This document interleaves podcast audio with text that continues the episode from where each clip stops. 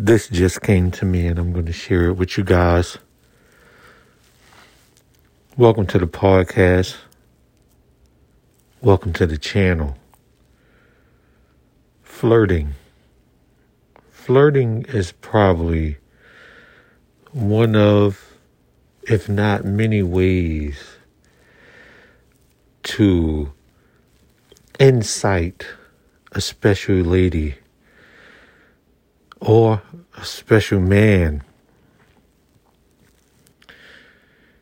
And to get said person to give in comfortably and give in warmly to your advances.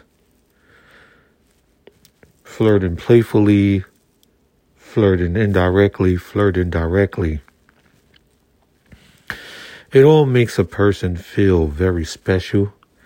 It makes them feel needed. It makes them feel as though they are wanted. And it makes them feel special. So,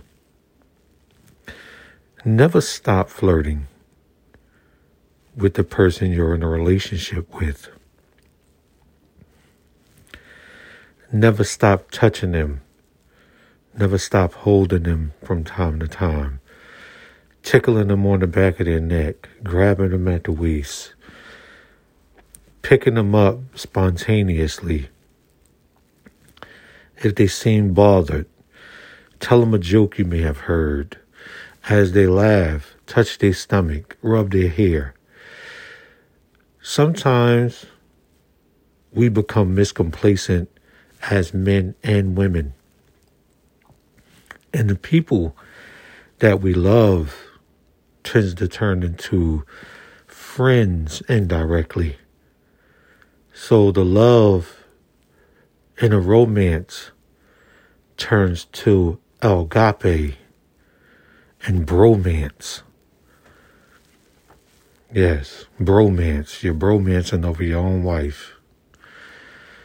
So you have to make sure that you continuously flirt you continuously make her or him feel as though they are needed, they are wanted, they are valuable.